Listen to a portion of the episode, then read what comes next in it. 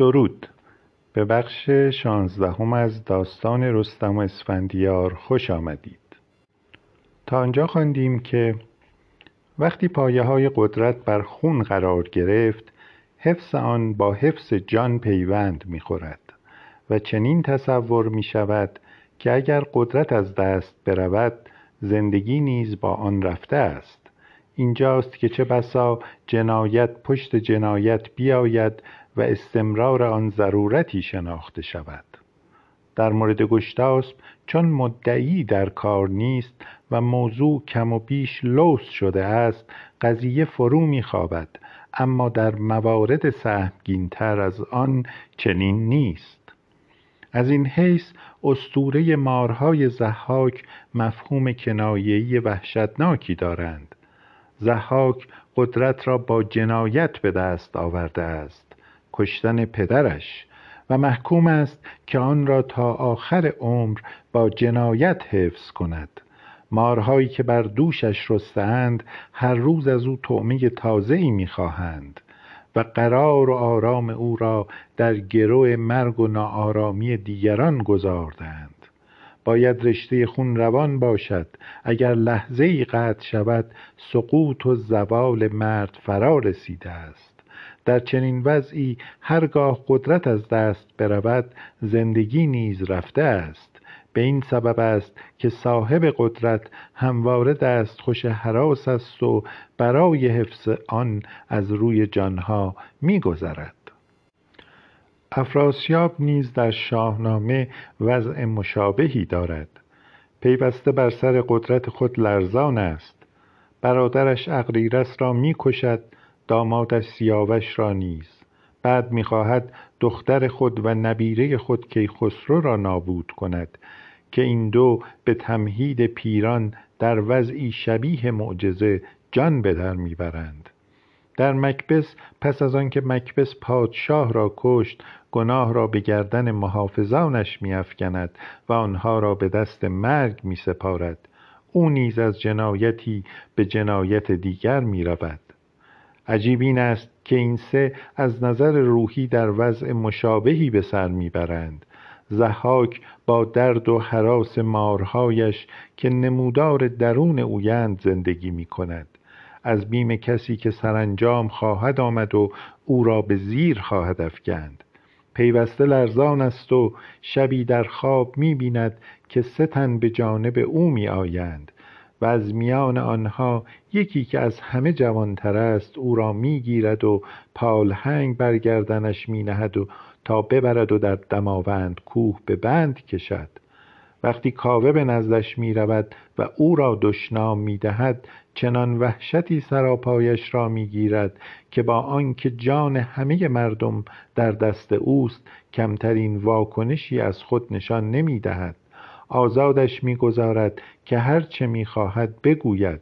از فرط ناآرامی همواره از شهری به شهر دیگر نقل مکان می کند نظیر این خواب وحشتناک و دلنگرانی را افراسیاب هم دارد. هنگامی که سیاوش به مقابله اش می آید در خواب می بیند که بیابان پر از مار و دنیا پر از گرز و آسمان پر از عقاب است.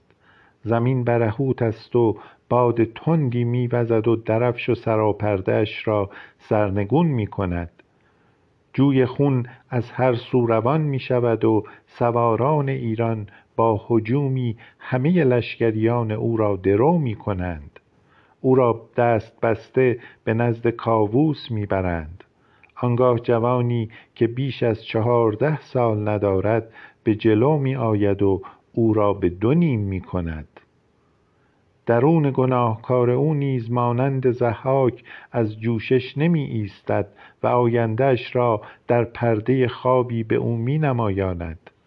گرچه در بیداری او سیاوش را می کشد. برعکس در خواب سیاوش او را کشته است و این کنایه از هلاک و شکست عنصر بدی است که او تجسم آن است. همین بحران روحی با ذکر جزئیات بیشتر در مکبس شکسپیر نیز نموده شده است.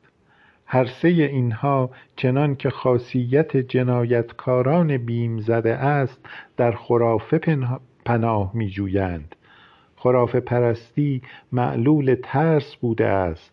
چون از ممکنها امید برگرفته شود به موهومها و ناممکنها بسته می گردد این است که زحاک پس از خوابی که می بیند می خواهد با گرفتن استشهاد از مردم خود را نیکوکار معرفی کند و امیدوار است که بتواند فریدون را از روی نشانی های غیب گویان به دست آورد و نابود کند.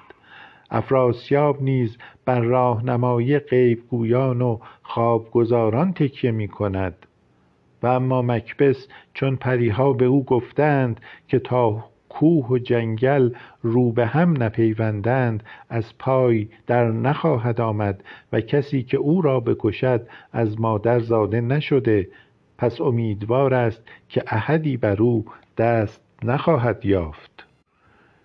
همین تیره گشتاسبی فکر است که در درجه های فوقانیش جبارها و خونخوارهای تاریخ را تغذیه کرده است.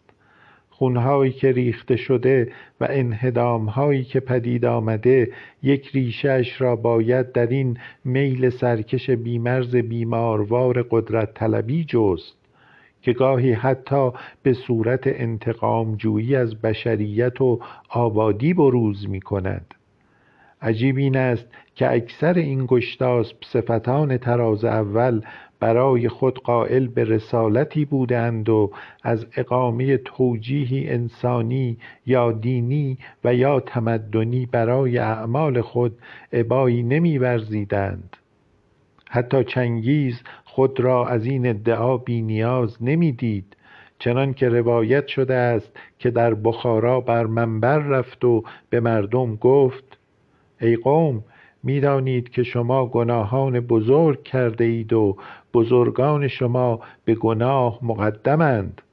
از من می‌پرسید که این سخن به چه دلیل می‌گویی؟ به سبب آنکه من عذاب خدایم. اگر از شما گناهان بزرگ نیامدی خدای بزرگ چون منی بر سر شما نفرستادی. هیتلر هم همانطور که می‌دانیم داعیه اصلاح و ایجاد نظم مطلوب تری داشت.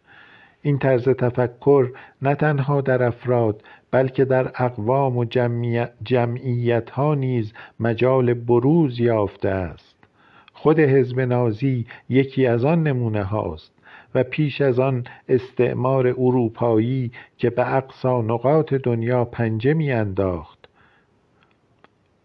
استعمار ادعای گسترش تمدن و اعمال رسالت داشت. می گفت هر کس به روش من زندگی نمی کند وحشی است و باید به زور متمدنش کرد.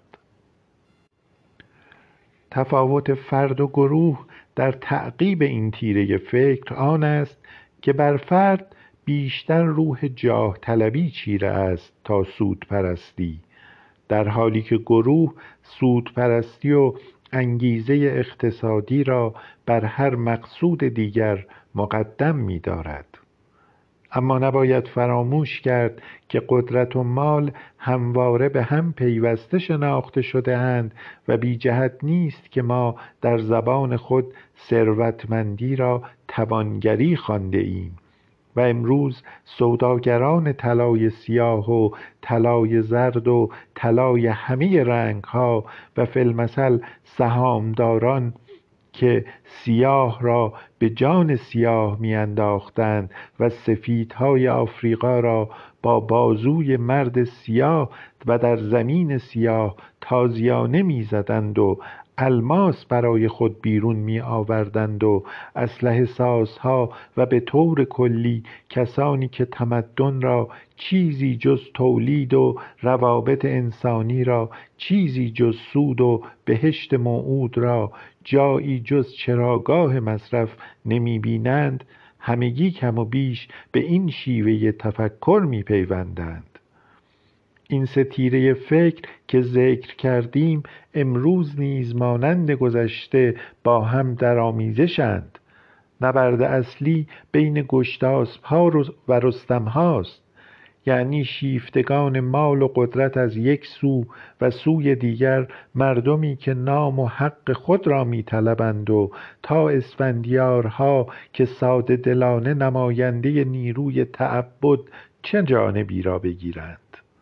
مردم در هر دوره کم و بیش می پنداشتند که به انتهای آزمایش خود رسیده اند امیدوار بودند که عقده زندگی در زمانه آنها گشوده خواهد شد و دوران عدل و امن و آسایش بر اثر معجزهای فرا خواهد رسید و خلاصه عمر آنها شاهد بشارت عهد موعود خواهد بود. آیا امید به خوشبختی امروز نیز که به ملموسترین و در عین حال خونینترین مرحله خود رسیده از قماش همان انتظارهاست و مثلا صد سال دیگر آیندگان به خوشباوری ما خواهند خندید؟ امیدوارم که چنین نباشد.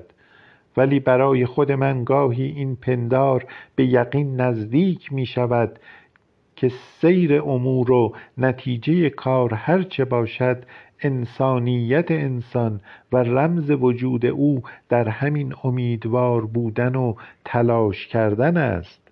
در عشق به آزادی پنجه کردن با زور و همین گمشدگان لب دریا که حافظ می گفت چه بسا که خود یابندگانند و گوهری که از صدف کون و مکان بیرون است همان است که در درون آنهاست. و جستجو و پویندگی خود عین یابندگی است.